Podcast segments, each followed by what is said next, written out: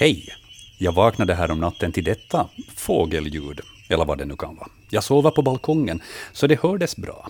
Orkade tyvärr inte stiga upp, så jag har ingen aning om vilket ljud det är. Glad för svar, hälsar Kristina. Vad ska vi säga att det här kunde vara för ett ljud? Fågel är det väl?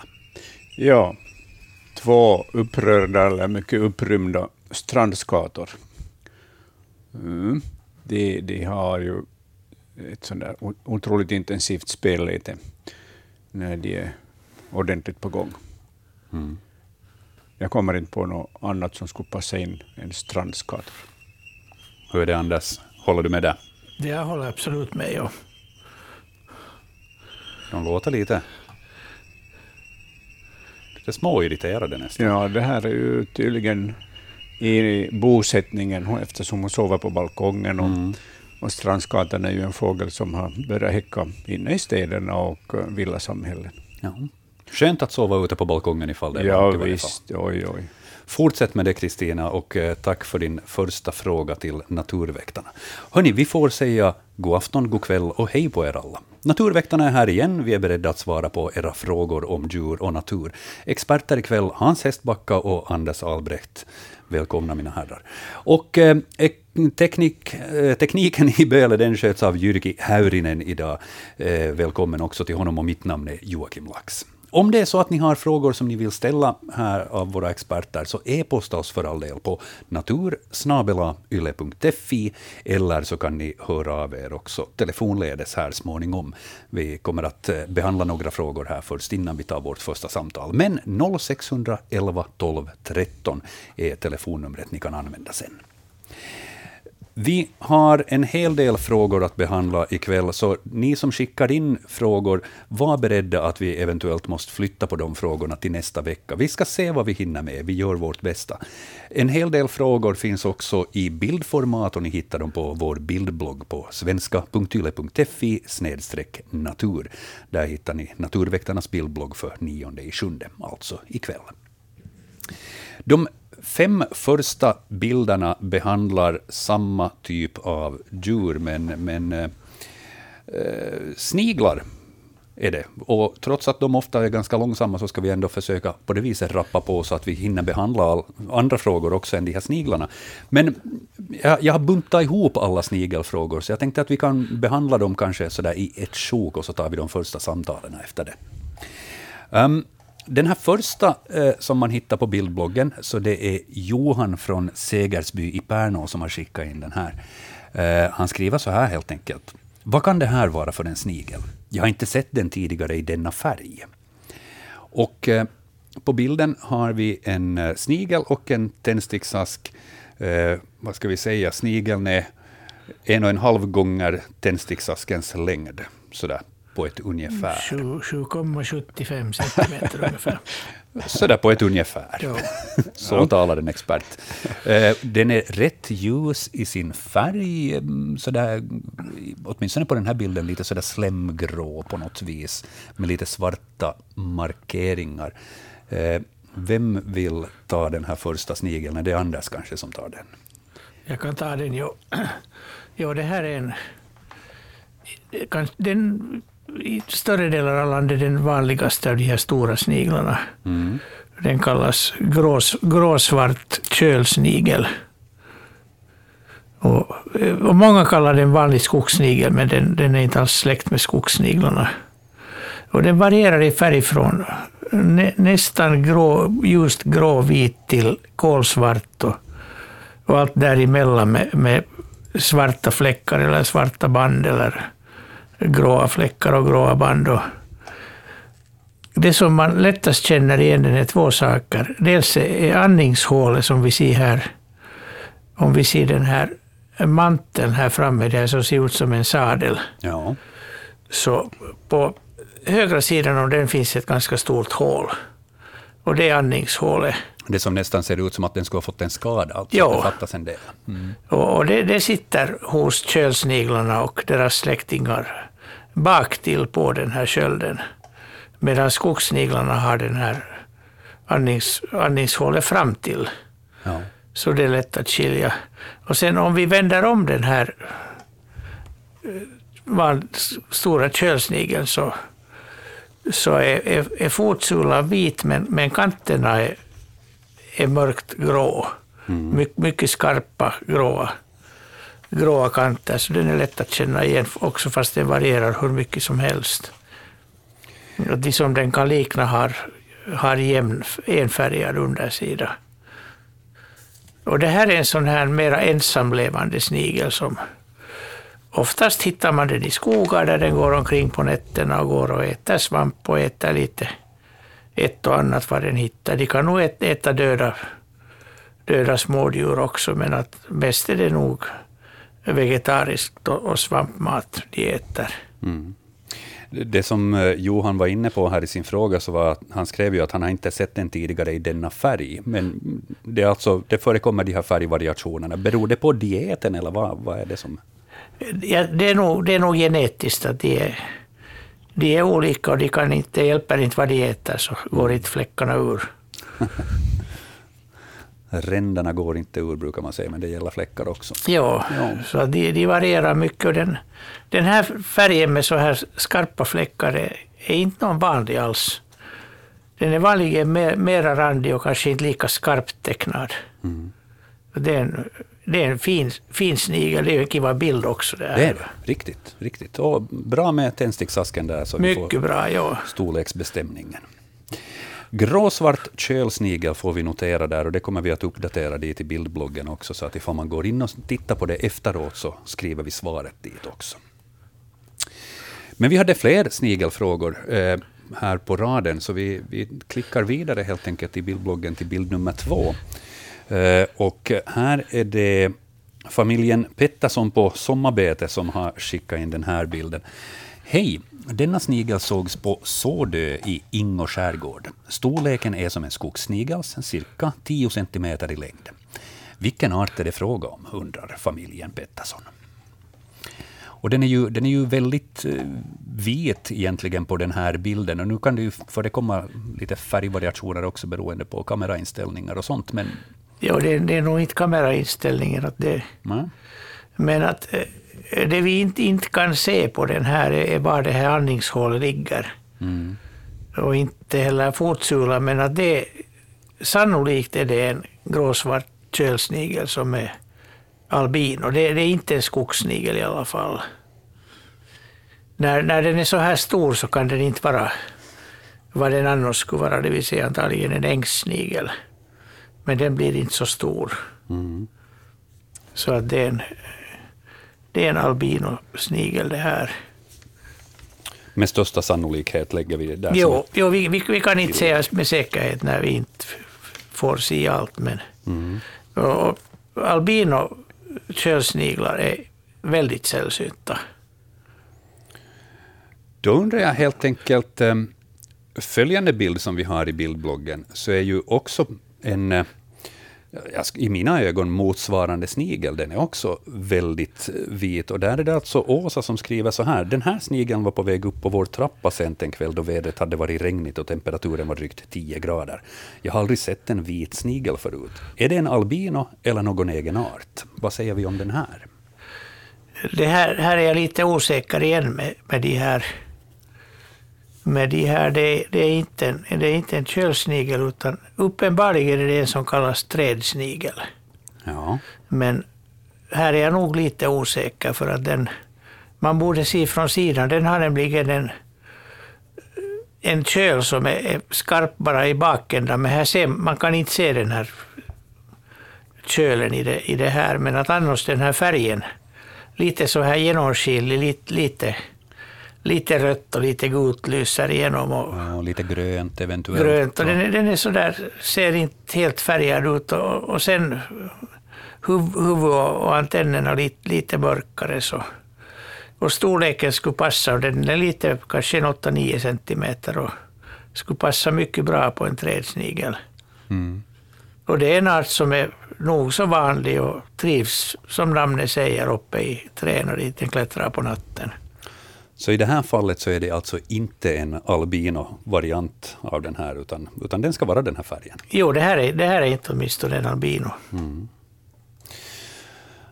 Och Vi ska titta vidare. Vi hade ytterligare en bild här på, på sniglar, nu två stycken på bild. Och eh, ska vi titta så att jag bläddrar fram rätt fråga, eftersom jag har förkortat frågorna lite här i bildbloggen. Eh, förkortat texten en aning, men, men här i e-posten så har vi då längre varianterna. Men då gäller det ju att hitta rätt papper som jag har framför mig. Eh, som jag ju inte gjorde där. Mm, Hej, vad är det som har hänt här? Skriver Ann-Marie.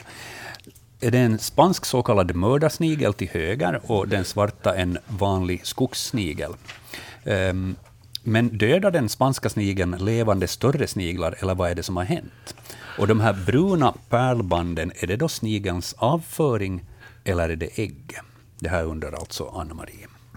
Ja, den, den här bruna är en, en, en spansk skogssnigel eller, eller så kallad mördarsnigel. Och, och den här korven är avföring. Ja. Men att åtminstone normalt så dödar det inte andra sniglar. Men det äter nog upp dem om de hittar dem. Uppe, uppenbarligen är den här svarta snigeln påtrampad. Man ser att det har run, runnit ut slem kring den. Och nu vågar jag inte riktigt säga, för den, den är lite demolerad fram till, men att jag vågar inte säga om det är en skogssnigel eller en kölsnigel, den här svartingen. Mm. Men i alla fall så den, den, den har råkat illa ut, och den här skogssnigeln tar, tar, drar nytta av situationen. Man kan, man kan säga ibland om, om det finns mycket... mycket skogssniglar, alltså de här spanska i trakten. Så det kan vara en fem, sex eller upp till tio stycken som, som alla äter på någon olyckskamrat mm. som har blivit påtrampad. Det kan vara en hundkorv också som, som de äter på, så att, att de som äter sniglar kan tänka på den saken. Sen är det ju typiskt för människan att, att ge ett sånt där öknamn som mördarsnigel, den här spanska. Ja, men det, det ser onekligen ut så när det, är, när det är flera stycken. Det kan vara flera stycken mindre som är omkring den. Det ser ut som om de skulle ha dödat den just, och nu tänker de äta upp den. Mm. Men va, det, var, är det bara därför som den har fått namnet mördarsnigel då, helt enkelt? Det är nog därifrån, därifrån den har fått det. Ja, det är ju en bra hushållning med naturens resurser, att de äter upp döda artfränder. Ja, men att de äter ju nog mest växter i alla visst, fall visst. Och de, de gör ju enormt mycket äter enormt mycket av våra odlade växter. Ja. Mm. Så att det, den, är, den är inte så rolig om man, om man får den i sin trädgård. Därför inte så populär. Nej. Ja. Nej. Eh, här på bilden händer det ju mycket annat också. Det är en liten larv som har lagt sig där också på, på bakre änden av den svarta snigeln. Ja, jag, jag, den antagligen kom fira ner sig från ett träd. Ja. Och så har den fastnat i slemmen där. Nå, jag tror nog den här skogssnigeln äter upp den också. Ja, månne inte. Sen har vi ytterligare en snigelfråga med bild här som vi också ska behandla. Och där är det Inga-Britt som kort och gott har skrivit så här. Är det en pantarsnigel? Och på bilden så, så har hon en, en snigel som har, ja, vad ska vi säga, den är lite ljusbrun, beige kanske i, i sin bottenfärg, sen lite inslag av mörkare brunt och sen jämnt svart prick över, över hela. Kanske för tankarna till en panter eller någonting sånt. Ja, det är en pantersnigel. Mm. Och den, den, den hör då till kölsniglarna, så att den är en släkting till, till kölsnigeln. Men den ofta har den fläck, fläck i bakkropp som den här. Men den har inte alltid det, men att, men att fram, framkroppen, den här kölden, eller manteln, den är åtminstone panterfläckad. Mm. Så den går alltid att känna igen. Och den blir ju lika stor eller kanske till och med större än än, än den gråsvarta kölsnigeln. Men den är sydvästlig och inte. Den är vanlig på Åland och den finns här och där nog längs sydkusten också. Ja.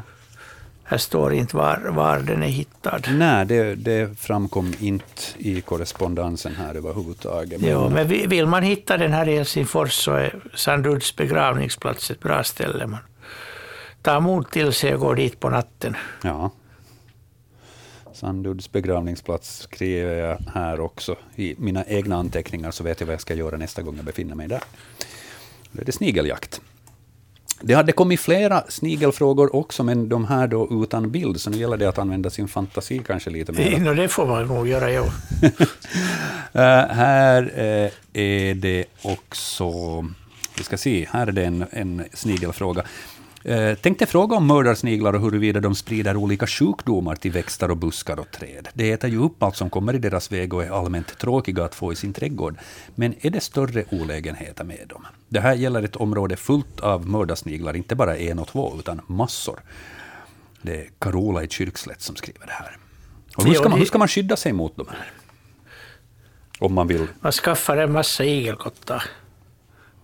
Det är bäst. Det, det är nog det bästa. Jo, alltså det, det är nog ett problem för att jag tycker inte man ska använda gift i, i trädgård om det, om det inte är något liksom nödvändigt att, att hålla. Men bara för att det harmar en att det äter så tycker jag inte att man ska sprida gift i naturen. Det är så många andra som, som dör av det.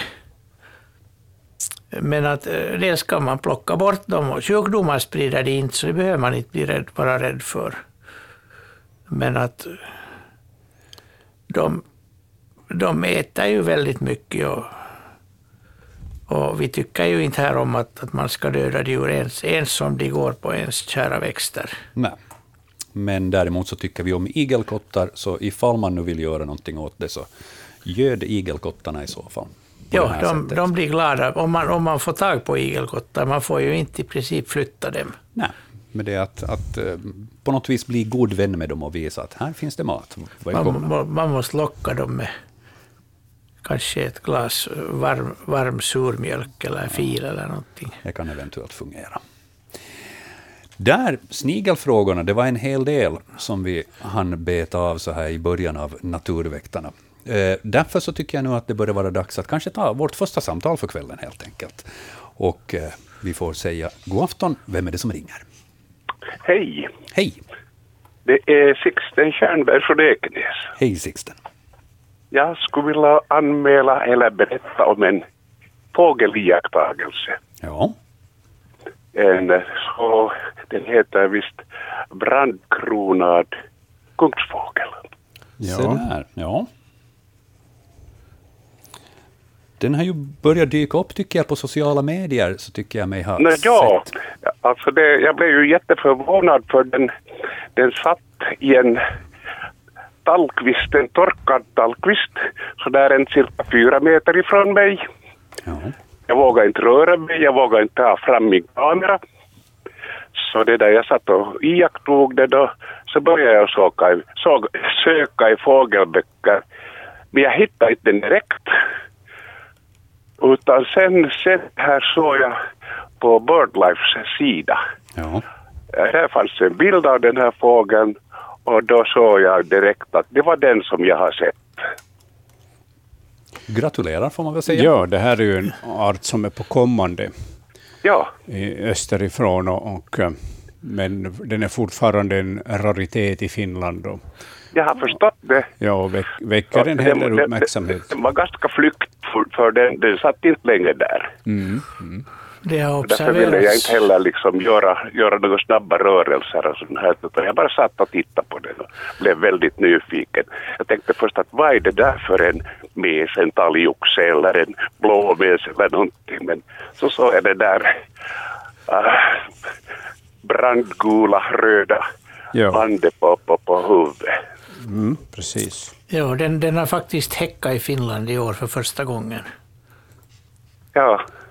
Så att det, det är fint. Och den har observerats lite om i landet, ganska mycket i år.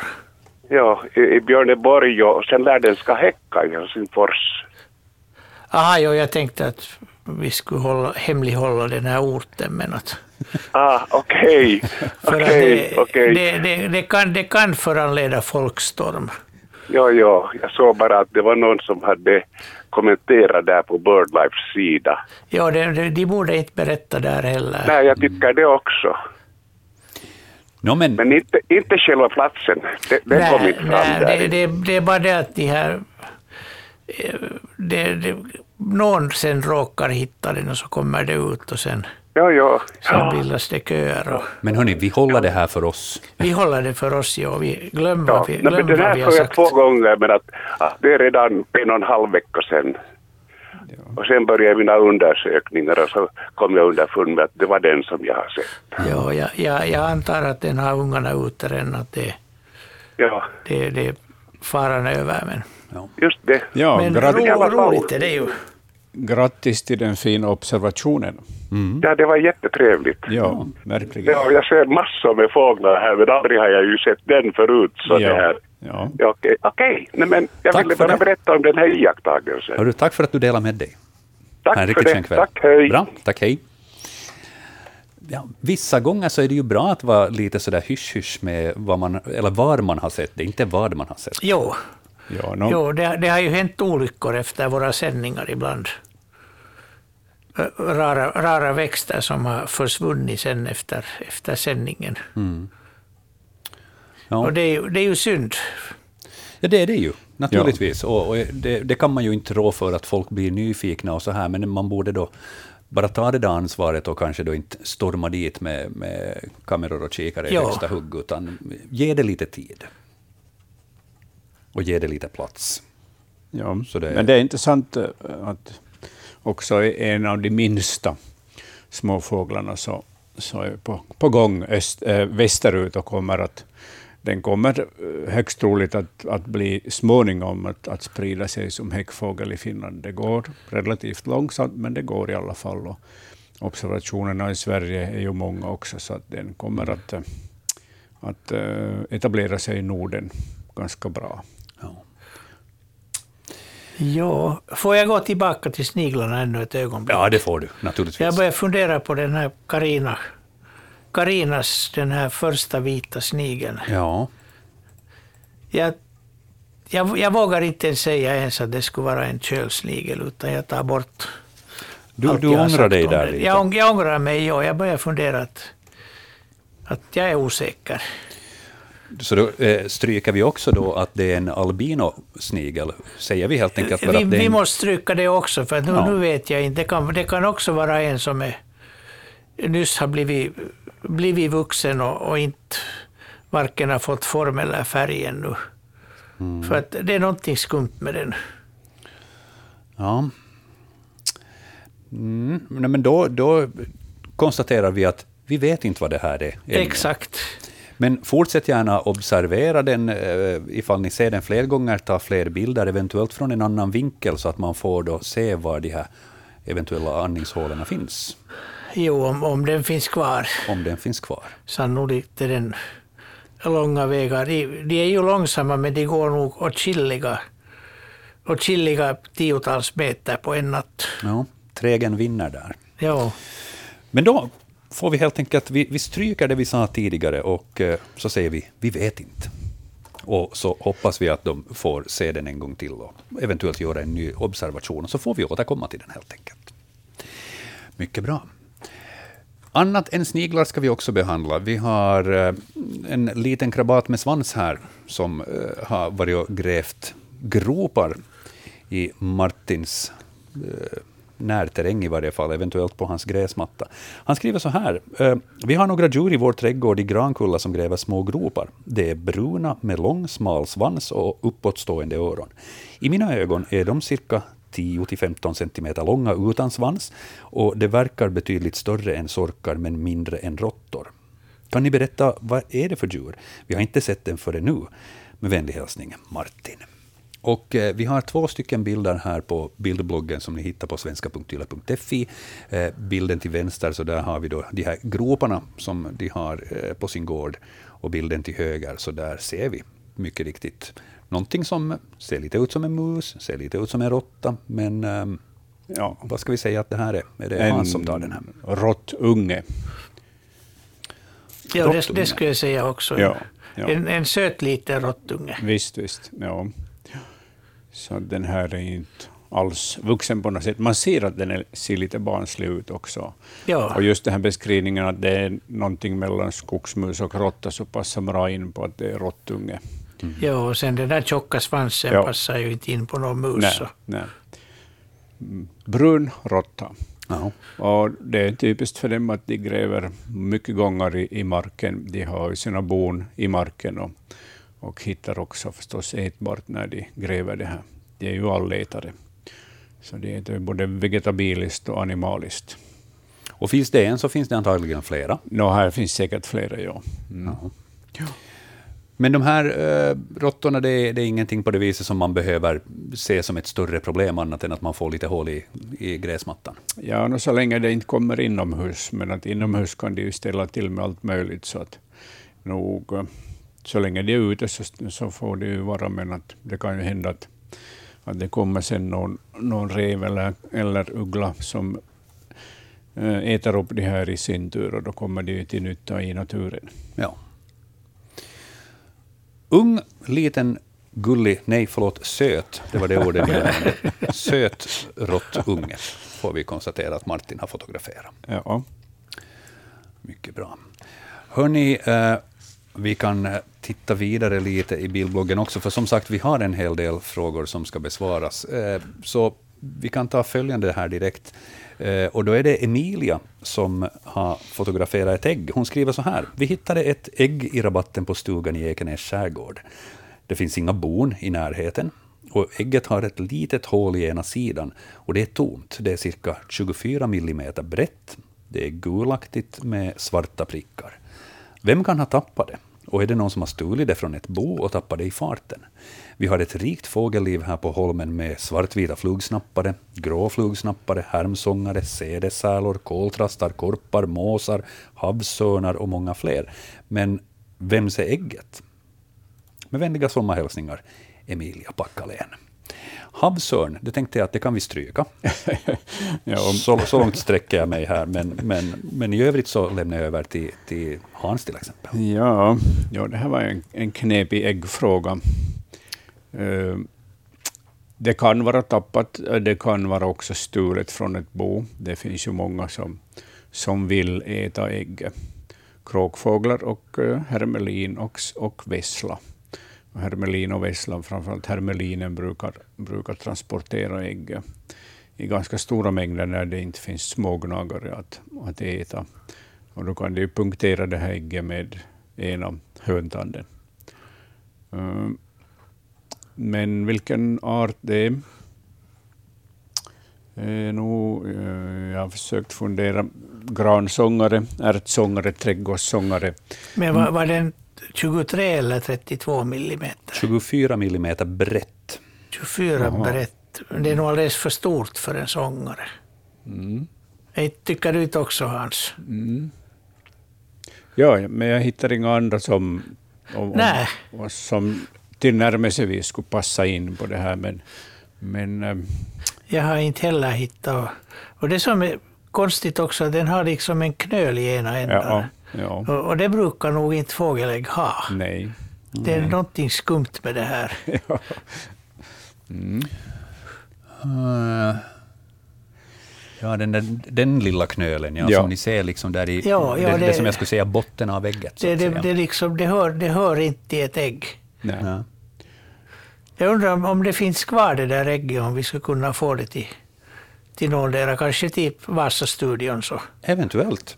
Då, då ska vi kunna säga som så, Emilia, om det är så att du har sparat det här ägget eller vet var det bör finnas, kunde du i så fall gå och titta efter det och skicka det antingen på Naturväktarnas vanliga adress, Naturväktarna, Yleväga, postbox tolv noll noll noll två fyra Yle, eller så sätter du det hit till Vasa-redaktionen och då får du skicka in det på Naturväktarna, postbox ett noll sex fem ett noll ett Vasa. Så ska vi gärna ta och titta lite närmare på det, för att det, det ser onekligen lite intressant ut. Ja, och sen de här fläckarna är ju fullständiga cirklar, alltså alldeles runda fläckar. Ja. Och fågelägg brukar ha ganska ojämna fläckar. Det, det ser lite konstgjort ja. ut. Ja. Ja. kunde det också förklara den här lilla knölen där i botten i ja, så fall? Ja. Om, om det är där, som... där det ska häng, hänga upp i, en upphängningsanordning. I påskgranen eller vad man ja. hänger då. Ja, ja. Mm. Nej, men som sagt, Emilia, om du hör det här, skicka gärna in det på till exempel Naturväktarna, postbox tusen sextiofem etthundraett Vasa, så ska vi titta lite närmare på det. Man kan inte få svar på allting, och den var lite knepig. En sak som jag ska återkomma till i den här frågeställningen, hon skriver här att det är tjugofyra millimeter brett. Då man mäter ett ägg så här för att någon ska kunna bestämma vad det är, är det liksom, hur ska jag säga, på höjden eller på bredden man ska ta det här måttet? Längden och bredden. Längden och bredden, ja. ja. Längden och bredden, ja. ja. Mm. Mycket bra. Då får vi helt enkelt återkomma till den frågan eh, i ett senare skede om vi får in den. Vi har följande samtal på tråden. Vi säger god afton och välkommen till Naturväktarna. Hallå. Ja, hallå. Ja, är jag på Naturväktarna? Det är du. Vem är det som ringer? Bengt Lindfors från Åland. Hej Bengt. Vad har du för fråga, eller är det någonting du vill dela med dig? Ja, jag eh, tänkte prata om det här örnproblemen. Vi har ju stora problem på Åland, att vi har ju snart inga sjöfåglar som kan häcka mer. Ja. Och... Eh, I vår, jag, utanför min, jag bor bredvid stranden mitt emot stan här, riktigt in i stan nästan, och jag har ett litet grund där som jag har, eh, för fem år sedan så bjöd jag in en mås som, min, som hon fick boet förstörd, så jag tänkte jag fixar till lite, kanske de kommer och häckar där, och nu har de varit här i fem år och häckat där, och i fjol så tillät de att det kom ett måspar till dit, och till min förvåning så fick jag också se att jag hade en ej där, och det är ju rakt framför mitt köksfönster det här alltihop. Så jag har följt med ådans utveckling när den la första ägget till sista och tills hon kom ut med alla ungar. Ja. Men sen då när hon kom ut med ungarna så kom örnen och tog alltihop. Det var en dag så var det en, en knipa som for förbi här med tolv ungar. Och, och kom lite för långt ut på vattnet, och då kom fyra havsörnar och plockade bort hälften av ungarna innan vi lyckas åka ut och avstyra alltihop. Mm. Och jag menar, det är helt otroligt liksom in i stan här då, liksom fyra havsörnar på en, på en knip, på en knipa. Det... Så att Det, det är ju en knepig situation på det viset, för att vi har dels de som har jobbat aktivt med att få havsörnsbeståndet att återhämta sig, eftersom det var nere i katastrofalt låga siffror för inte så hemskt länge sedan.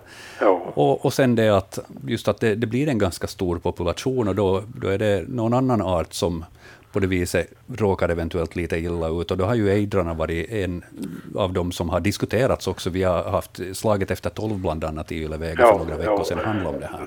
Men det här, jag är ju sjuttio plus så jag har varit med länge liksom, jag har till och med jagat sjöfågel, och eh, eh, man pratar om, om ådorna här, de är ju extra utsatta för att de eh, de flyger inte av boet, de ligger öppet och ruvar. Och när örnen kommer så sticker de inte iväg. Det är bara för örnen att åka ner och ta dem, helt enkelt. Mm. För att jag såg ju det en dag när det kom en örn här. Ådan låg kvar, men måsarna gick upp och attackerade direkt liksom. No. Så att, och nu kan jag se då att de har även tagit måsungar här, örnarna. Ja, det gör de säkert. Det ja. Just måsfåglar av olika arter så hör ju till sommarfödan för havsörnarna. Ja, och jag kan ju berätta, jag kan ju berätta då när jag var en sju åtta år ute i Kumlinge, så på, i, i juli då när svärtorna kom ut med ungar inomskärs, så var det så mycket eh, svärtesungar så vi kunde inte lägga nät. Vi fick ju svärtesungar på nätena. Mm. Och idag ser du inte en svärtesunge. Nej, det går dåligt för svärta nu. Så att, att, eh, men det är en grej som man har, inte har observerat med örnarna. Det är ju liksom, jag kan ju säga, jag har fullt med sjöfåglar framför mitt fönster här. Och så undrar, varför flyger alla iväg? Jo, det kommer en örn. Ja. Och, på, och slämmen, den är inte så stor, men på en minut så kan en örn sopa rent på alla fåglar som sitter på vattnet. Så fåglarna blir oerhört stressade utav en havsörn. Oerhört stressade. Alla sorters fåglar. Mm. Ja, det, det stämmer nog det. Ja, så att en, en havsörn kan ju patrullera över flera kvadratkilometer och irritera sittande fåglar som sitter på vattnet, och de flyger sin väg. Och jag har sommarstuga längst ut i Fögle där det skulle borde vara sjöfågel hur mycket som helst. Och, och det är ju ungefär som på hösten nu. Du hör ju ingen fågelljud mer. Ingen sjöfåglar som sjunger. Ingenting. Mm. Totalt tomt. Jag tror en av konklusionerna i det här slaget efter tolv i Yleväga, då när det diskuterades just det här, ja. så var det att från havsörnarnas perspektiv så finns det inte för många havsörnar. Ja. Och, när, så jag, att det är ju... när, då, när jag då var runt sju år, då fanns det knappt en havsörn. Jag vet inte om folk sköt eller vad de gjorde, men det fanns inte havsörn. Och trutarna höll man efter, när man var ute på skytte så höll man efter trutar. Och kråkorna, de är väldigt, de är väldigt farliga liksom för en åda. Det är många som inte vet liksom hur det går till med ruvningen. De tror att ådan ligger där och värper alla ägg. Men hon kommer en gång i dygnet kommer hon värpa ett ägg. Och sen täcker hon över boet och så är hon borta nästan tjugofyra till tjugotre timmar. Mm. Och under den tiden då så kommer kråkorna och hackar sönder äggen. Men här när jag hade måsarna med här då så slapp de inte åt. Ja. Så att, och sen har vi en, en sån här fågelö här i Slämmer som heter Råttgrunde. Så det brukar vara fruktansvärt med måsfåglar. Det brukar, när det är lugnt, det brukar vara sånt skrik från må, Råttgrunde. Nu är det slut i år. I år hör man ingenting just därifrån. Mm. Så att, nej det här, och jag, och jag såg här i slutet av maj, första veckan av juni, så, såg jag fyrtio år då på Slämmen utan ungar. De, förmodligen större delen utav dem hade blivit utan ungar. fyrtio år då i en grupp. Du lyssnar på Yleväga. Yleväga.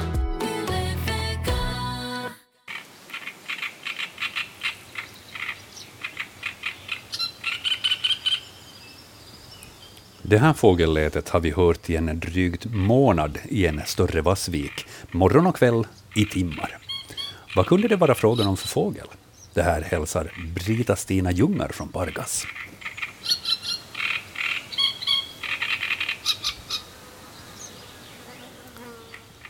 Vad ska vi säga om det här ljudet, Hans? Ja, för mig låter det mest som en rörsångare som sjunger. Mm. Helt säker är jag inte, men att, men att det här det alternativet så har jag mm. för den här. Men Ryt, rytmen åtminstone, det stämmer bra på ja, den. Rörsångaren sjunger sävligt, medan sävsångaren sjunger rörligt, som man brukar säga. Ja. Men eh, jag ser gärna att Jörgen lyssnar på det här lite nästa vecka. Mm. Då han är med i sändningen. Så kan vi göra. Ja. Tack Brita Stina Ljungar för ditt ljud som du hade skickat in. Det är alltid roligt att få de här ljudfrågorna, för det brukar sätta våra experter, tycker jag, lite på prov också. Ja. Det kan vara lättare att, att avgöra vad det är från en bild, men ett ljud så, så kan vara nog så knepigt ibland. Rörsångare sätter vi, men vi ska be Jörgen också lyssna på det där. Experter ikväll Anders Albrecht och Hans Hästbacka, Jyrki Häyrinen sköter det tekniska och mitt namn är Joakim Lax. Välkomna med. natur snabel-a yle punkt f i är e-postadressen hit i programmet, och är det så att man vill ringa så gör det på noll sex hundra elva tolv tretton. noll sex hundra elva tolv tretton är telefonnumret. Man kan följa de flesta av våra frågor på vår bildblogg som man hittar på svenska punkt yle punkt f i snedstreck natur, och vi är framme vid bild nummer åtta faktiskt. Och vi har behandlat en hel del sniglar och, och sådana saker, men nu kommer vi till andra sorters knyp, kryp. Det här är en spindel som Rabbe har fotograferat på en lös planka i bastukammaren. Och Rabbe undrar helt enkelt, vad är det för en spindel? Den här plankan, jag skulle väl kunna dra till med, är det en, en två gånger tvåa ungefär, så där i storlek. Eller är det, det är svårt, större? Då kan det vara en två gånger femma också. Ja, vi ska se. Vänta här, kortsidan av plankan som spindeln sitter på är trettio millimeter bred, står det. Okej, nu det, det, det underlättar ju lite, då, då får vi lite storleksangivelse där. Men Rabbe undrar som sagt, att vad är det här för en, en en spindel som man har fotograferat i Snappatuna. Ja, det är två gånger fem tum då, ungefär. Mm. Ja. Så att den är tio, tio centimeter ja. bred, så det är en stor spindel. Mm. Och om, om vi tittar på ögonen här framme så, den ser ut som en vargspindel, men vargspindeln har de här bakre ögonraden så att de ligger, de bakre ögonen ligger väldigt långt bak i jämförelse med de främre, medan den här bilden är sådär, nästan en båge där framme ja. som man kan se. Och det, det är typiskt för de här kärrspindlarna. Och det att den inte har någon, någon viste, vit blektäckning så tyder på att det är en skräddarspindel. Kärrspindeln kan också sakna den här täckningen, men vanliga garn när det är den här färgen så är det, är det skräddarspindeln. Alltså en som är ännu lite större än kärrspindeln. Mm. Så det här är de här största arterna som vi har i vårt land. Det är de, de största av våra som är ute i naturen. Ja. Den är vacker, måste jag säga. Den är vacker, ja, och den, och den bitar ordentligt. Och de är, ju, de är ju otroliga. De kan springa på vattenytan som ingenting. Och, och blir de oro, oroade så springer de ner längs någon växtkälkar eller någonting och försvinner under ytan. Mm. Och har man nu den där i bastukammaren så är det ju kanske så att man inte vill ha den där, men då flyttar man på den helt enkelt försiktigt. Bastukammaren är kanske inte det trevligaste stället att ha den på. Nej, inte för att jag tror att det gör något illa där, men jag, jag misstänker att den får för lite mat där och så mår den illa. Ja, vad, vad är skräddarspindelns favoritföda? Det är små, mindre insekter. Ja. Den är, det är liksom vargspindlarna, de jagar. Jagar som vargar, de springer fast sitt byte, de har inga nät eller någonting. Så att de tar, jag kan tänka mig att inne i bastun så skulle den må bra på gråsuggor och, ja. och sånt. Men bastukammaren som man städar mer så den kan vara ganska tom på mat. Ja.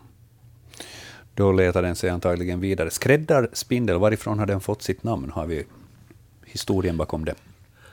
Nej, det, det känner jag inte.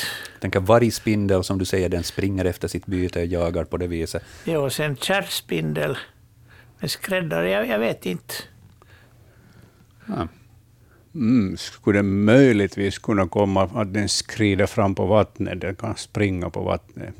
Ja, är det, är det att skrädda? Ja, ja att det kommer jag därifrån med.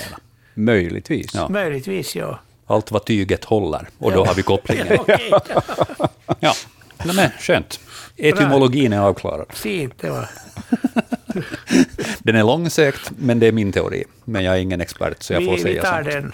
Jag tycker den är bra. Mycket bra. Hörni, vi har samtal som väntar på att få komma in, så vi ska ta ett här och säga god afton, välkommen till Naturväktarna.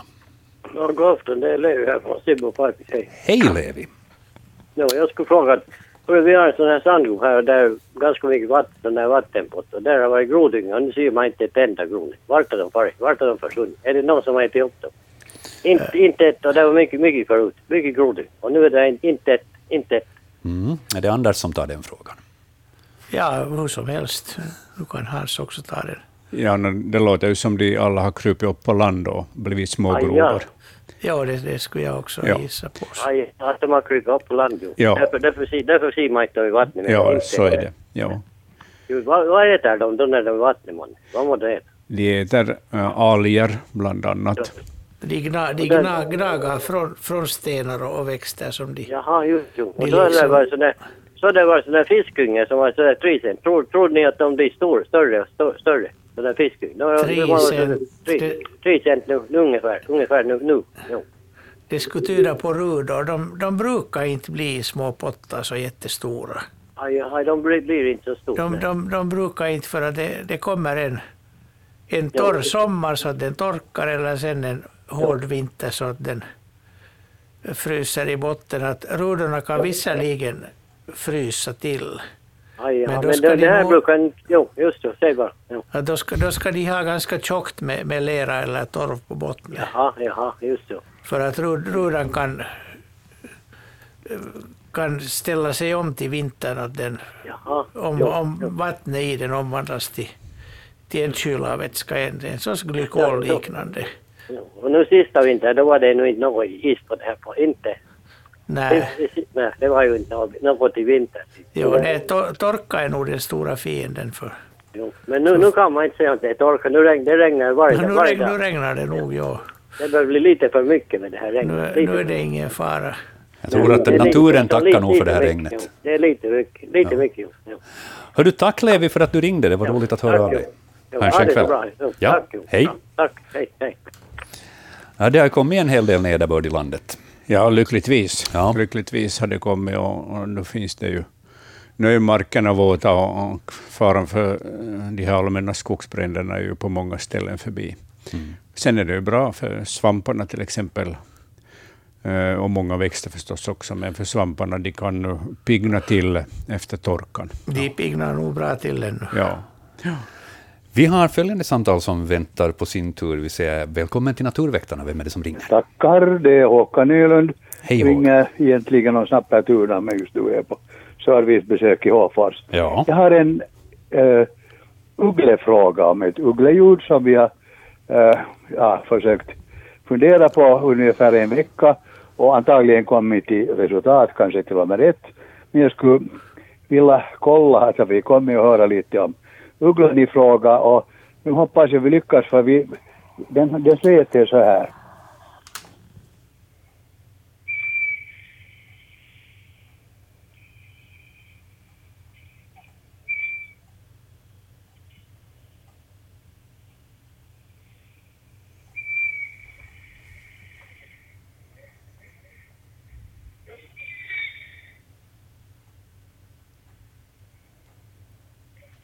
Så där. Ja. Hör du, fick ni, det var till och med åtminstone en annan också. R- ropade de på natten eller dagen? Det, det här var i skymningen och, och för natten och nog in på natten. Ja, ja. Lite sådär att det, det till och med störde, störde ja. sömnen där, för det var väldigt nära huset, kanske en tio meters avstånd i en ja. stor lönn eller en av dem. Mm. Närmast vad får du det till? Uh, en uh, unge som tigger mat. Ja. Fast de har, jag undrar, de, de har betydligt strävare, gnälligare leten när de tigger mat. Men de, de har det nog, ja. ja. Kanske, kanske hårduglans är mera. Jag funderar lite, kattuglans är det inte. Nej, den, den är så py, pysig och fräsig. Ja. Och honuglan brukar ju ha ett vibrato på. Men den behöver jo. inte alltid ha det. No, det. Det här var nog vår slutsats. Alltså vi, vi kollade lite hit och dit. Och ja. Olika upptagningar. Och, och trodde det första det var pärlugla. För det, det figurerar på tomten en par vinter sedan. Det till och med ja. vinterförråd i en, i en fågelholk. Och foto, det finns nog på Naturväktarna. Men sen sparar vi nu här och, och tittar och kom nog till att, att det skulle vara hårdnuggle ungar som diggar efter mat. Och jo. vi hittar, hittar en sån här ljudsamling, väldigt exakt det här ljudet. Mm. Men, men jag tänkte man måste nu säkra här med experterna. Jo. Kanske samtidigt fråga lite om, om, om hårdnugglan. Och hade varit ett bra uggelår. Vi... Ja, nu, nu borde vi förstås ha Jörgen med oss, ja. men att eh, jag känner inte till eh, om det har varit bra uggleår i, i södra Finland, men fläckvis har vi ju haft bra med smågnagor och det har det ju funnits en hel del ugglor. Då. Och eh, honuglan som hör till de flyttande arterna så söker vi sig till områden där det finns mycket smågnagare. Eh, vi får säkert ett, ett mera ingående svar sen från Jörgen nästa vecka, men, men honuglan är ju speciell på det sättet att den häckar i gamla kråk- och skatbon och, och inte i håligheter som många andra ugglearter gör. Just så. Och, och, och den har ju ganska god tillgång till, till gamla kråkbon och skatbon eftersom det finns många ute i, i, i den här skogen, framförallt i, i sådana här... Äh, längs med skogsbryn där de här kråkfåglarna gärna häckar. Just så. Ja, nej, det här, om, om det har varit gott uggleår, för att det tycker vi har hört mera ugglor. Ja, precis. Den här varen och sommaren. Mm. Ja. Och, och just de här honugglorna här, de här ungarna väldigt nära hållet. Ja. Jag tror det är tre stycken ungar. Ja. Av löten att döma. Liksom, det är det första gången man sitter. Ja. Och det var ganska lite där i Snappatuna. Ja. Ja. Men så ni, ni tror att, att vår slutledning var riktig? Ja, det tror vi. Ja. Ja. Mm. Bra. Mycket bra. Ja. Vad roligt att du hade en djurupptagning också som vi fick lyssna på. Jo, det, det var lite mäckigt. Vi är inte så slängda. Vi försökte ta det med, med datorns mikrofon liksom för att kunna mejla det. Alldeles skapligt djur. Andra mm. metoder och därför måste vi så här spela det så här. Vet du Håkan, det, det fungerar utmärkt. Utmärkt, vi tänkte för den hade ett så, så tydligt ljud. Ja. Ja. Tack för ditt samtal. Okay. Bra. Tack, tack. tack. Ja, hej. hej, hej. Hornuglan har jag också en, en annan upptagning på här. Vi kan ju lyssna på den fram och tillbaka.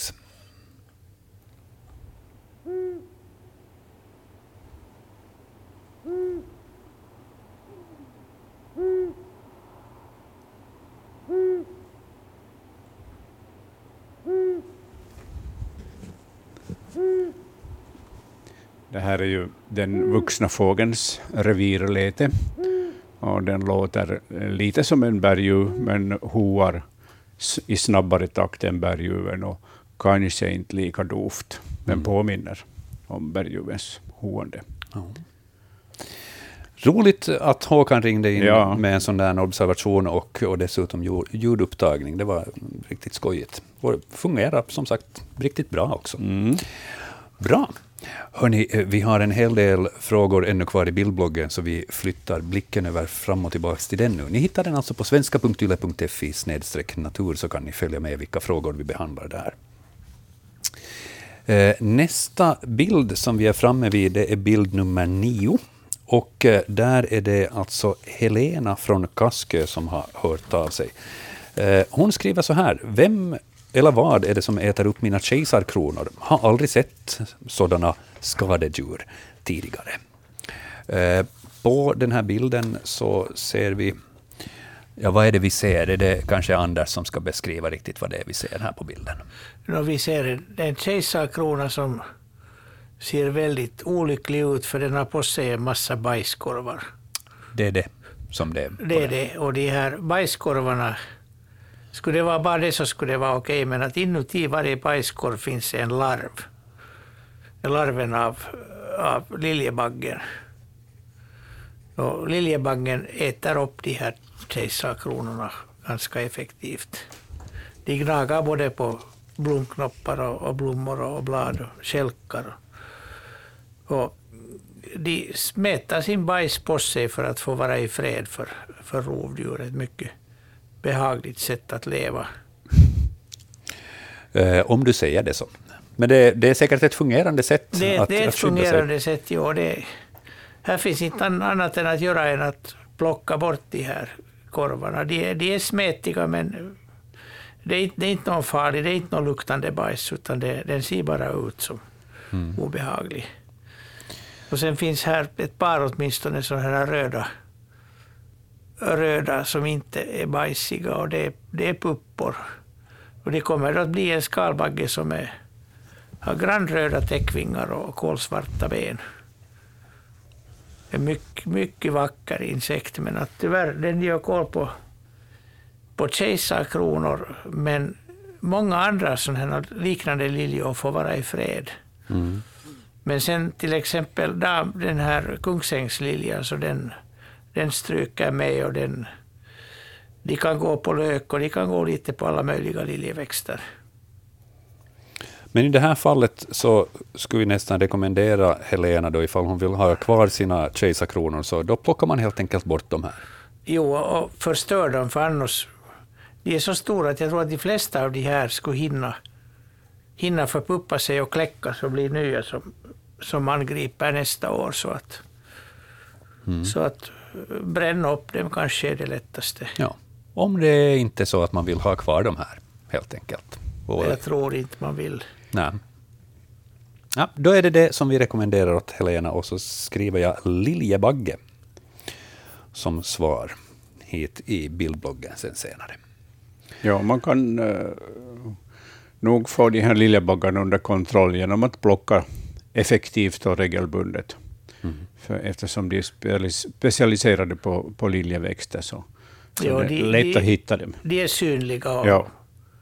och sådär. Det, det är inget trevligt jobb om man har mycket av dem. Och, Nej, men och, om man vill rädda sina kejsarkronor så ja, gör, gör man det. Speciellt om man, om man har på kungsängsliljor som kan vara mycket spridda ute i, ja. i trädgården så får man springa omkring ganska mycket. Mm. Vidare i bildbloggen bild nummer tio, här har vi två stycken eh, insekter på bild, eh, två bilder bredvid varandra. Och den ena, den till vänster, så det är faktiskt en insekt som vi också behandlade förra veckan. Eh, ska vi se om jag kommer rätt ihåg, humlebagge. Det är humlebagge, kanske vi inte har den desto. Nej, vi, den är snabbt nu. avklarad där på det viset, men, men det är alltså Mikaela som undrar, vad är det här för en konstig bladlus, den som är på, på bilden bredvid? Eh, Så här skriver hon, vad är det för en konstig bladlus? Och då undrar vi ju, vad är det helt enkelt? Ja, det, det är ingen bladlus utan det är en, en kinnbagge, en, en bärfis. Här är två arter faktiskt. Mm. Det är den här röda som heter strimlus. Eller, vi har börjat kalla den pyjamaslus nu för tiden, för på Precis. finska heter den pyjamalude. Det var den. Och den, den är på, på flockblomstriga, den är på alla möjliga uppe i blomställningarna. Och den, den kom ju för tjugohundrafyra, tjugohundrafem, tjugohundrasex kom den till Finland. Mm. Och nu finns den överallt. Och den här andra är det, det är väl den som heter vanlig bärfis, tror jag. Den som man egentligen bara säger i sidoprofil här nere på jo. bilden. Ja. Och den är, den är så här randig vitt och ovansidan är ganska mörkviolett och lite grönt. Och det är den här klassiska bärfisen som kommer när man plockar hallon och, och smultron och jordgubbar och, och får i munnen. Ja. Den, de, de båda de här luktar ju illa och, och smakar illa. De ska göra själv för sitt namn de också.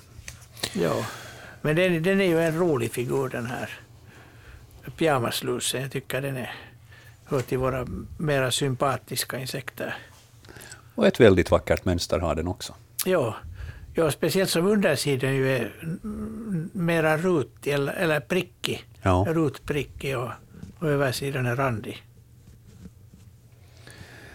Mikaela fick svar på sina frågor där, som sagt humlebagge och sen hade vi strimlus eller pyjamaslus, som vi försöker introducera lite. Småningom så tar det väl sig.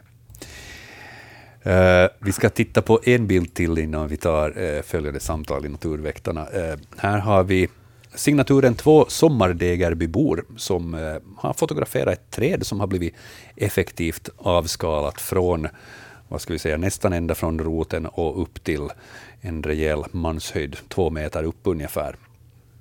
Frågan är helt enkelt, vem har gjort det här? Barken är fullständigt avskalad runt omkring hela trädet. Då är det ju kanske lätt hänt att man skulle tänka att ja, är det någon som har varit och väst sina horn eller, eller någonting sånt här. Men är det så att vi ska leta efter ett mindre djur än så? Ja, det är nog ingen som har väst sitt horn på den här döda tallen, utan det är spillkråkan som har varit framme och huggit loss den här barken och och ätit upp skalbaggslarverna som har funnits under. Den Så. är ju otroligt effektiv med sin dolk, dolkformade näbb när den ska, när den ska skala sådana här döda träd. Mm. Ja, den, den, den är helt enkelt otrolig. Ja. De där flisorna kan vara enorma. Ja, de kan vara tio centimeter långa och fem centimeter breda. Och, och man ser ju att de här flisorna här nere på marken är ganska stora. Ja, man ser här nere, de här huggen, det är ju som någon ska hugga med yxa. Ja. Hur snabbt gör spillkråkan så här mycket på Nå, en trädstam? Nog skalar den under dagen. Under, under några morgontimmar skulle ja, jag tro att no, det går. Jo. Ja. Ja. Mm. Effektivt jobb. Ja, de är nog skickliga. Spillkråka noterar vi där och uppdaterar det i bildbloggen också. Vi får säga god afton, välkommen till Naturväktarna åt följande som ringer in. Ja, Hans Martin från Vasasunden, hej. Hej Hans. Du, jag, har, jag har en fråga, vi har jordgubbar, jag vet inte om det passar in till värmen, men Vi har jordgubbar och vi har trasknät. Ändå så finns det någon som, som äter på våra jordgubbar. Vad kan det vara? Trots att ni har trastnät. Yes. Mm. Så att, det är inte fåglarna som flippar åt, utan vad, vad, vad kan det vara? Är det sorkar eller ja, vad, vad, vad, vad kan det vara för någonting som, som äter? Ja, de är ibland så nästan hela jordgubbar som går åt. Jag vänder blicken här till din namn först, för han tänkte säga ja. någonting. No, getingar brukar ju äta mycket jordgubbar. Och, ja, men det är inte en tiden ännu. Och sen sniglar brukar äta också jordgubbar. Så. Sen finns det sorkar och möss som, är, som tycker om att gnaga på de här jordgubbarna. Ja, och sen paddor och grodor. Ja. De, de tar stora, stora huggor av dem. Men jag tror inte det ryms in genom trastnät, eller ryms det? Mm. Men de kanske kryper under. Ja. Mm. Att, att om, om de kommer in så då, då gör de nog en hel del, för de, de, tar, de tar enorma mun, munsbitar ur jordgubbarna. Att det, man känner ja. igen det där att de har liksom tagit en, en, en, stor, en stor bit i taget. Att det är inte sådana gnagspår som efter möss och sorkar. Nej, jag tycker inte själv heller, utan, utan ja, jag vet inte, jag är grunna på det hela och vi kan inte förstå, för att eh, trastnätet väcker ju allting, så att, men det är klart att eh, det kan väl kom, komma det kan väl komma under på något sätt när det blåser, ja. så kan det så eller, att, eller så har de varit där de har varit där när ni har satt på nätet. Nej, men vi har hela tiden över det, det är bara när vi plockar jordgubbarna som vi, vi, vi öppnar på, på det hela. Aha, ja, sen så texten vi Nu, nu måste de ta sig in, in, in någonstans under, under kanten då. Men där fanns ju många, där fanns ju många alternativ nu som räknades upp. Det kan vara många förövare. Så, sorkar och möss kan ju gräva sig under, men att de, de, de har, då ser man tydligt tandmärken om de har gnagat. Mm. Att det kan du ju titta hur, hur det ser ut i de där bettena. Ja. För att det är ju inte som till exempel när man ser en fågel som äter, så är det som är lite annorlunda. Men det här är som, ja, det är inte samma sak som en fågel som äter. Så att, nej, men det var, det var, det grundar väldigt mycket på vad, vad det kan vara som, som, som förstör en mm. hel del av gubbarna. Du får helt enkelt eh, titta lite närmare på hur de här bitmärkena ser ut och, och, och försöka fantisera där lite kring att kan det vara groda padda eller kan det vara sork? Om det är där vi ska leta ja. efter eventuella förövaren. Mm. Ja, för att jag vet jag har sett några sorkar överhuvudtaget och, eller på så sätt, men det är klart att det kan, det kan hända att det är en appetit. Ja, grodorna och paddorna är ju gärna nattaktiva, men Men ni kan ju kolla upp sent på kvällen eller under midnatt med ficklampan. Hur ser det ut? Har vi några grodor och paddor där? Mm. I så, i så fall kan ni ju plocka bort dem och föra dem till närmaste skogsbryn. Ja, ja. No, men vi, vi ska hålla upp ögonen. Ja. Ja, men lycka till då med, med eventuella grodor och paddjakten ikväll. Okej. Okay. Tack, tack för ditt samtal. Tack, tack hej. Tack. Ja, det är bara att jämföra bitmärken där då. Fler som tycker om jordgubbar, det är inte bara jag. Vi ska titta vidare i Naturväktarnas bildblogg. Vi har kommit ungefär halvvägs, så på det viset så får vi skynda på ifall vi ska eventuellt hinna med alla. Det kan hända att vissa av dem lämnar till följande vecka. Robert, han har skickat in en bild på det som han kallar helt enkelt bara för en krabat och vill inte sen gissa sig till desto mera vad det rör sig om. Det här är kanske en fråga som jag vänder mig till Anders med. Vad skulle du säga att det är på Roberts bild här som är bild jo, här är, här, är en, här är en klump som sträcker fram två ben och sen ser man en, en vit antenn, den andra är, är gömman. Och sen ving, vingarna ser de ser lite ut som, som aspblad. Ja. Att de, de, kanten är så där tandar ganska exakt mjukt så där naggad som, som aspblad, och hela, hela fjärilen som det är så den, den går i spräcklig grått och grågrönt. Ganska dämp, dämpade färger, och sen på mitt på framvingen är en sån här vit smal månkära. Ja. Och det vill säga fram, framvingarna är sträckta bakåt och, och bakvingarna är sträckta rakt ut så att de, de sticker ut framför framvingarna. Ja, precis. Det är det som lite villar bort den. Och det, det gör att den här, när den, när den sitter på ett kortskott av vass bland bladen där, så är den helt omöjlig att se. Ja. Om någon ändå ser den så, så lyfter den upp på, på framvingarna. Och under det här, dolt under framvingen, finns en sån här grant rostbrun fläck som den, som den blinkar med. Och det, det, meningen är att den ska skrämma en eventuell fågel eller någonting. Mm. Och uppenbarligen fungerar, för att det finns... Vi har en, en art av de här, det kallas poppelsvärmare. Sen har vi aspsvärmar som är lik, liknande men saknar det här rödbruna. Men, men sen längs det norra barskogsbältet, alltså taigan i Sibirien, så har vi flera arter som har det här samma, samma systemet. Så det verkar fungera nog, ja. nog med den här skrämseltaktiken. Här ser man ju den lite tydligare eftersom inte den är i ett träd utan den har vandrat på en sån här eh, jo. kylväska. Ja, men sittställningen är detsamma. Man ser ja. att den har sträckt framfötterna, för den, den hänger i framfötterna och, och dinglar där i vinden med, med bladen. Mm. Och var det så, uppfattade jag det rätt, poppelsvärmare? Poppelsvärmare heter det, ja. ja. Det som Robert har fotograferat på kylboxen i Ekenäs skärgård. Mycket bra. Uh, då har vi en till uh, liten krabat som vi behöver titta på här. Det är Johanna som har uh, fotograferat en insekt som sitter i tujahäcken, nästan lika tjock som lillfingret, hennes alltså, och lika lång som halva tummen, också hennes tumme. Så på det viset kan det vara lite svårt att avgöra exakt så där på millimeter hur stor den är, men det kan ge en, en liten fingervisning i ordets rätta bemärkelse här. Ja, det, och det är en art som varierar ganska mycket i storlek, så, så det här är nog uppenbarligen en, en ganska stor hona av den här arten. Ja. Och den är, den är, fram till är den tecknad i, i gult, gult och svart, eller så här blå, blåsvart, och Och bakkroppen är randig, svarta och blåsvarta ränder.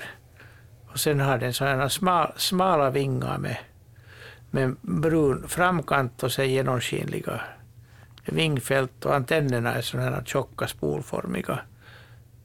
Det ser väldigt mycket ut som en geting.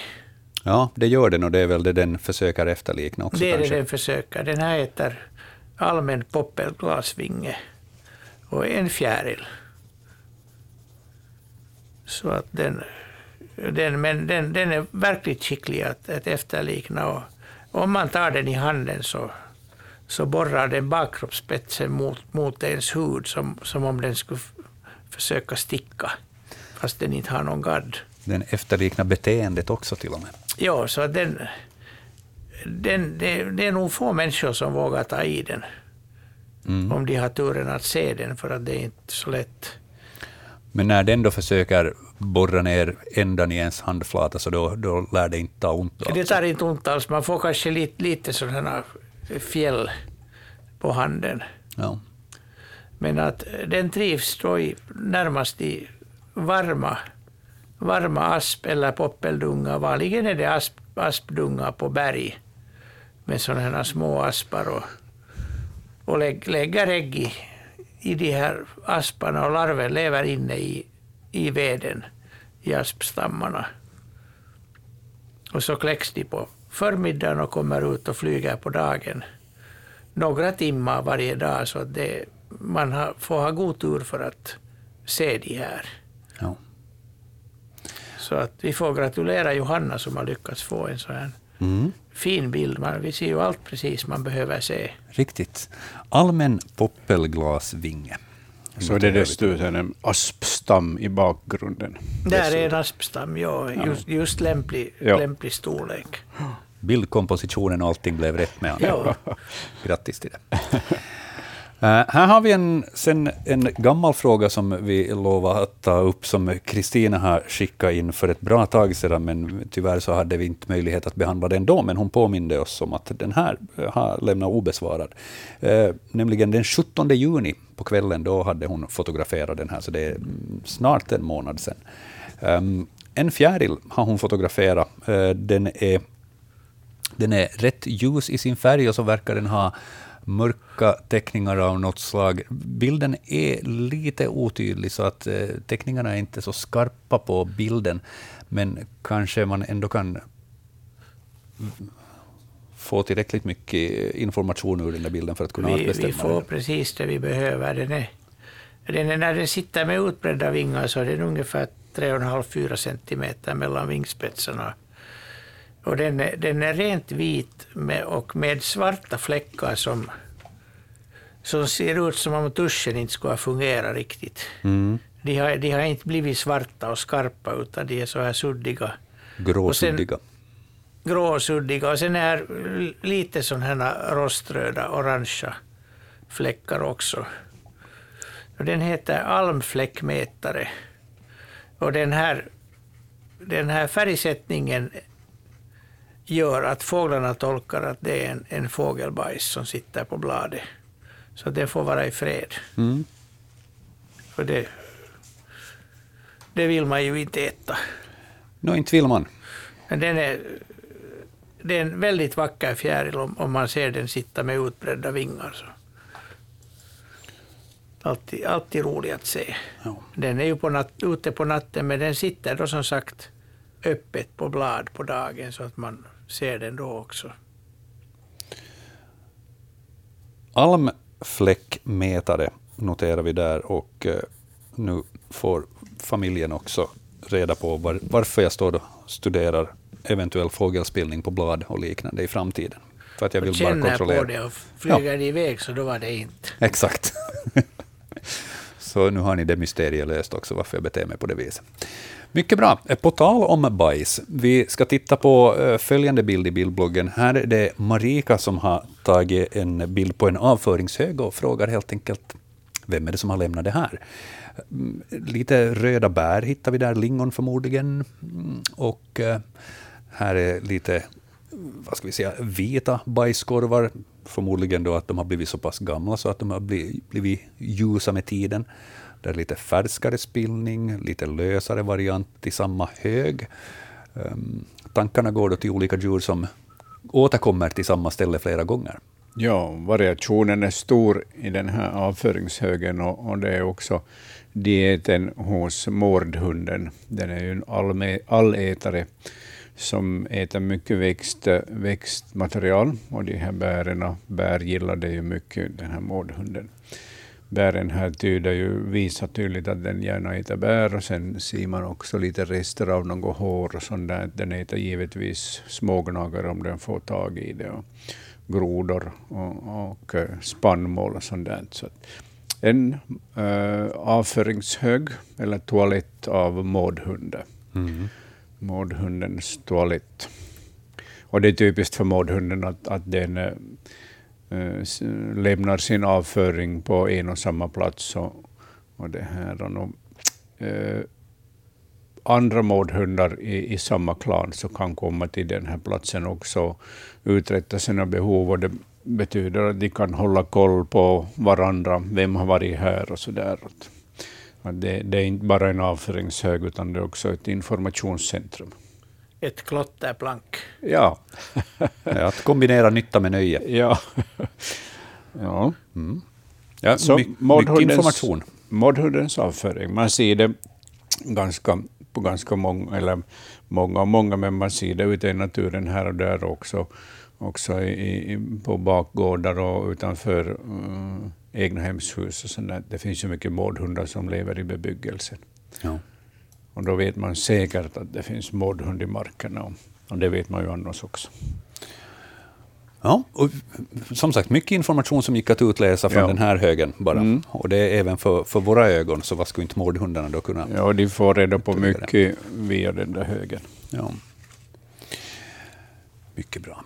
noll sex hundra elva tolv tretton är telefonnumret man kan ringa ifall man vill ha kontakt med våra experter här ikväll. Just nu inga samtal, vi ska gå vidare med bildbloggen, men ifall det är någon som har en fråga som ni vill ställa telefonledes så går det bra att ringa här alldeles snart. Vi har nämligen följande bild här på bildbloggen så, som Siri skriver här, ett konstigt vingelkräk. Mm, nej, förlåt, inte ett vingelkräk, ett vingekräk kröp på köksgolvet och ty- hon tyckte att den liknar en skorpionfluga, men vad är det för någonting, skriver Siri.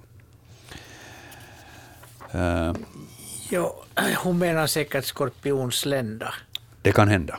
För att jag, jag har inte hittat någonstans skorpionfluga, men, mm. att, men att det, det kan hända om den heter scorpionfly på engelska eller någonting så. Så går det lätt till skorpionfluga. Ja. Men det är, det är en fluga, det är en riktig, riktig fluga. Jag hör till familjen rovflugor. Ja. Som är verkliga rovdjur. Vi ser vilka otroligt starka ben den har med, med taggar och, och hår. Om vi tittar ner till på huvudet så tyvärr är det oskarpt, men där ser vi en, en tjock, bastant sugsnabel. Kort men, men tjock. Mm. Och den, den sticker igenom också pansare på skalbaggar. Eller huden på människan om man är oförsiktig. Och så sprutar den in då matsmältningsvätska. Ja. Som smälter upp i bytesdjuret så att den slurpar upp det igen genom det här röret. Tills det blir ett tomt skal kvar. Och man ska vara lite försiktig med det här för att det, den där matsmältningsvätskan gör verkligt ont när de sprutar in den. Så att lägg, lägg det inte på, håll den inte på fuktig hud och sådär. Då gör inte, så håll den inte så att den kommer åt att sticka. Mm. Och vad, alltså, vad heter den här? Jag, jag vet inte mer än att det är en, en av de här rovflugorna. Då, då... Vi ser, vi ser inte, inte något, ja. egentligen något kännetecken på den här bilden. Så det är en rovfluga. En rovfluga. Men det kanske räcker som svar. Att någon skorpionslända eller någonting sånt var det inte. Men den här bakkroppen så verkar göra en sån här ganska rejäl böj. Ja, det, det normala är nog att den är, den är ner längs, längs marken liksom och vingarna lika så. Men den här håller nu på att göra någonting. Mm. Jag vet inte vad det är. Den, kanske den är skadad om den har kommit in eller någonting. Eller så har den hittat något vatten som den dricker. Ja, så därför denna konstiga ställning. Ja, ja Siri skriver att, att hunden försökte snusa på den och då lyfter den upp kärten i försvarsställning så som hon tolkade. Ja, det, det kan nog hända det. Ja. Ja. Ja. Ja. Så det är det, det, det den gör. En riktig tuffing. Ja. Verkligen. Ja. De, de är tuffa, de största är ju, är ju verkligt. verkligt tuffa, upp till fyra centimeter långa och tjocka som en som ett lillfinger mm. och jagar sådana här stora långhorningar. Ja, det är sant att, att notera att, att den här den, de här flugorna har samma metod som spindlarna, att de sprutar in matsmältningsvätskorna i, i byte och sen suger de upp den här smoothie-drinken sedan när den ja. är klar att ätas. Ja. Behändigt sätt. Ja. Mm. Och själv tycker jag också om milkshake så jag förstår dem fullständigt. Då går vi vidare från bildbloggen fram och tillbaks till telefonen. Vi har femton minuter på oss tills vi ska ge över till nyheterna. Så vi hinner med ett samtal här. Vi säger god afton, välkommen till, till Naturväktarna. Vem är det som ringer? Ja, god kväll. Det är, det är Rolf Jensen här från uh, Heinlax uh, Hästholmen. Hej Rolf. Hej. Du, jag, jag uh, har en... Uh, fråga som äh, gäller, vi pratar precis om äh, flugor, men jag har en, en fråga som äh, gäller flugor. För jag har varit en liten pojke på mitt äh, sommarställe här och, och nu, äh, nu äh, så har, har det bildat, vi har inte lyckats äh, reda ut varifrån de kommer, men det är alltså väldigt mycket flugor som kommer någonstans ifrån äh, inifrån äh, I, i köksfönstret och det, det är någonstans och det, är inte, det har inte att göra med sopor eller något annat. Det, det som intresserar mig närmast är ju eh, och det luktar, jag har inte försökt, jag har försökt hitta ifall det luktar någonstans eh, om det skulle kunna vara någon något eh, djur som har eh, krypit in och blivit kvar. Men det luktar inte liksom illa någonstans. Men mm. det, det finns bara flugor, och det är tiotals eh, flugor. Och jag, jag var lite nyfiken på vad de kan vara, hur mycket kan det vara av dem, och kan, det, kan de övervintra i boet, kan det återkomma nästa sommar. Eh, flugan är, alltså det är en ganska vanlig, den lite större husflugan, jag skulle säga att den är tio millimeter. Eh, ja. tio millimeter och, och ja, en ganska vanlig svart husfluga så att säga. En lite större husfluga.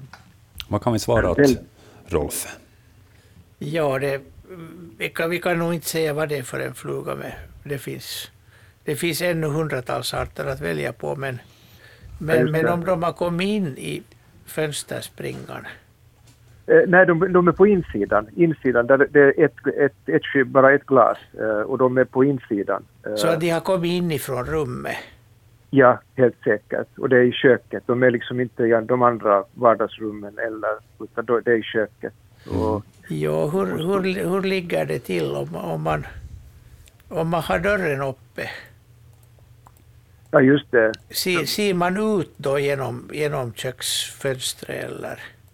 Ja, det, det gör man, det gör man. Och det, ja, är liksom, då det, det, är helt, det är helt tydligt då att de har, de har kommit dit och sen kanske sökt sig till skuggan när det har varit dag och hett. Och sen aha. beger de sig mot ljuset, och då ser de köksfönstret där. Och då far de in. Ah, okej. Okay. Det, det... det, det är en insektfälla som kallas maläsfälla, det här som, som ni har gjort omedvetet. Aha, ja, det, aha. det är en fälla som just fungerar med den här principen som man, speciellt i tropikerna, men också här kan fånga miljoner av flugor och annat med. Aha, aha. Så att jag, jag tror att det, det, det är helt enkelt flugor som har kommit utifrån, och det Det, det är helt ofarligt, men att... Ja, ja. Sen är det helt tomt, där det är liksom ingenting. Och sen plötsligt sitter där femton stycken, tjugo stycken. Ja, de, de har kommit, de har kommit. Antagligen och sökt skugga, och sen har de sitt. Ja, ja. Far de vidare, va, va, så far de mot fönstret. De tror att de, att de far ut då. Jaha, ja. Var, var, var, var kan de hålla till? Det är inte så att det är liksom larver som kläcks inomhus, utan... Jag skulle inte tro det. det, det är ju en möjlighet alltid. Ja, att om, ja, ja, att om, om det har dött någon mus eller någonting någonstans, så, så kan man räkna med att det kan komma ett par hundra flugor ur den. Mm. Aha, okej, okej. För det, ja. det kan det vara lite skogsmöss, men annars är det inget, ja, just med sop, det, det, och annat. Det kan bra om en, om en fluga har lagt i en död skogsork eller skogsmus, jaha, så jaha. kan man räkna med ett par trehundra flugor. Ja, ja, ja. ja, ja. Som kommer. Ja, ja. Men det kan lika bra komma utifrån. Så, ja, ja. så det är svårt ja, att säga är... nu varifrån de kommer. Men det är ja, ofarligt i alla fall. Ja, just det. Ja, det, det kan vara svårt att hitta härden, så att säga. De, de bara dyker upp liksom. Det. Ja. Jo, det, det, det kan ligga någonstans i golvfyllningen eller någonstans. Så. Ja, de, här, ja. de här flugorna, när de kläcks, så de är mycket mjuka. Det är ungefär som en tom ja. ballong, en sån här trasa. Ja. Det, det stämmer jättebra. De, de trillar nästan kul bara av att man viftar med, med flug, den här flugsmällan. Liksom. Så de, de, ja, de, de, väldigt, de, har, de, har nog, de har nog kommit inifrån då.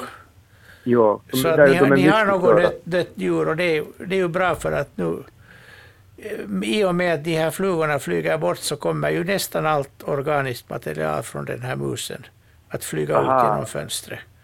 Ja, ja, ja. ja men det är ju... Håll fönstret uppe och släpp ut dem. Renhållningen ja. fungerar. Ja, ja, ja absolut, absolut. Ja, men det var, det var bra. Så vet jag lite mer. Bra. Tack för ditt samtal, Rolf. Ha en skön kväll. Tack för bra. Samma. Tack. Tack, tack, tack. Hej, hej. hej, hej. Ja, de, de gör nytta. Så är det. Visst gör de nytta, jo. Ja. Uh, huruvida de här är nyttiga, det vet jag då inte, men det kanske ni vet, experter. Vi ska gå vidare nämligen i bildbloggen, och uh, här är det Linda som har fotograferat det här på Sund, Åland. Uh, det som hon kallar för konstiga kokonger fulla med larver som hon har hittat där. Uh, hon undrar helt enkelt, vad, vad är det här? Hon uh, skriver också att inne i kokongen så ser det ut att vara stora dyngbollar. Har ni en aning om vad det är frågan om? Vad ska vi svara åt Linda? Ja, den, den, den här samma behandlade vi faktiskt för ett par gånger sedan. Det var samma? Ganska in, ingående, ja. ja men då ger det, bara... det här är bara vuxna nu. Mm. nu. Men alltså det är fråga om larver av björkspinnan som ända tills de blir vuxna lever in i ett sånt här gemensamt nät där de utför all bajsning. Och till natten kryper de ut, hela gänget kryper upp i trädet och äter blad. Och sen kommer de igen, före morgon kommer de in igen, in i påsen och där, där bajsar de och där byter de hud. Och sen när de blir vuxna nu som de här som sitter utanpå så då, då går de inte in mera utan följande gång de går ut så kommer de inte tillbaka mera. Mm. Så de, de är mogna. Och det är då en fjäril som flyger mycket tidigt på våren. En sån här vinter, vinter som, det, som det var eller som det inte var så, så hade jag antagligen börjat flyga den i februari. Ja. Björkspinnare noterar vi där och det finns fler exempel på det i våra tidigare bildbloggar så man kan klicka vidare där också och jämföra. Ett par blomfrågor, blomfrågor ska vi hinna med också den här kvällen. Eh, vi har här bland annat Rolf som har skickat in en bild på några blommor han har plockat och satt i en, i en vas hemma. Och han skriver här, hur vanligt är det med vit brudborste? Första gången jag sett den vita varianten, den är hittad bredvid vägen mellan Nedapurmo och Esse. Um, det är mycket ovanligt skulle jag säga. Jag, det, jag, jag har kanske sett no- några exemplar under mitt liv. Och, och den här lila, lila, lilröda färgen är den vanliga på brudborsten. Det, här är det, en, det gäller en, andra tistlar också. De, ja. de har vita och det, det är nog mycket sällsynt. Mm. Ja. Följande växtfråga som vi hade också så har Gun skickat in. Hon skriver här, jag undrar varför den vanligen vita rödlekan också kan vara rosa. Tycker mig allt oftare stöta på rosa exemplar längs våra vägrenar. Förädlade trädgårdsvarianter av Achillea millefolium i olika röda och gula nyanser finns förvisso hos plantskolor, men i vilda naturen. Gissar att svaret ligger i generna, men vad triggar det rosa? Kan miljöfaktorer inverka till exempel jordens surhetsgrad som hos hortensian i sydliga trakter? Eh, bildernas rödlekor är plockade längs en byväg i Kantlax, Nykarleby. Ja, det, det är rätt så vanligt att det är rosa. Jag tycker den här är ovanligt grann. Att jag har stött på den här, den här färgen i norra Finland. Men här vid sydkusten så är de, är de blekare rosa, men det är ganska vanligt. Jag, jag antar att namnet rölleka kommer från just för att den är röllig mm. ofta. Trots att den är mera vit än röllig i våra trakter. I våra trakter, ja. ja. ja. Så att det, det, är inte, det är inte så ovanligt, men jag tycker den här är ovanligt grann och fin. Mm, välväxta exemplar. Och det där. Men vad är det då som triggar det här rosa? Ja, det, det vet jag inte. Det, antal, antagligen, det är ju fråga om antocyaner, den här färgämnet. Och det, och det är ju en färg som, som triggas av och på väldigt lätt i växter. Därför har vi ju mest vita varianter av de här violetta och så har vi violetta varianter av vit, vita blommor. Också rosor kan ju, de kan ju, till exempel vresrosen kan ju samma buske, plötsligt så blir det vit efter att ha varit röd i många år. Mm. Så det, det, genetiskt är det säkert, men det är någon gen, gen som knäpps på eller av. Och så produceras det här antocyanfärgen. Det är samma färg som ger, ger färg åt rödbetan. Ja. Då anser vi den vara färdigbehandlad. Vi har alltså bara... Ja, fyra minuter effektiv arbetstid att sätta på övriga frågor. Här är en som vi kan behandla ganska snabbt i varje fall. Och det är William som har sett två annorlunda änder vid Metviken här i Vasa. Här riktigt i centrala delarna av stan. Och det här är, det här är en fågel som har dykt upp tidigare, Hans. Ja, det här är en stripgås. Den har eh, svart... svarta stripor eller ränder på huvudet, på det ljusa huvudet. Gul näbb Och sen har den också svarta och vita eh, lodrätade ränder på, på halsen.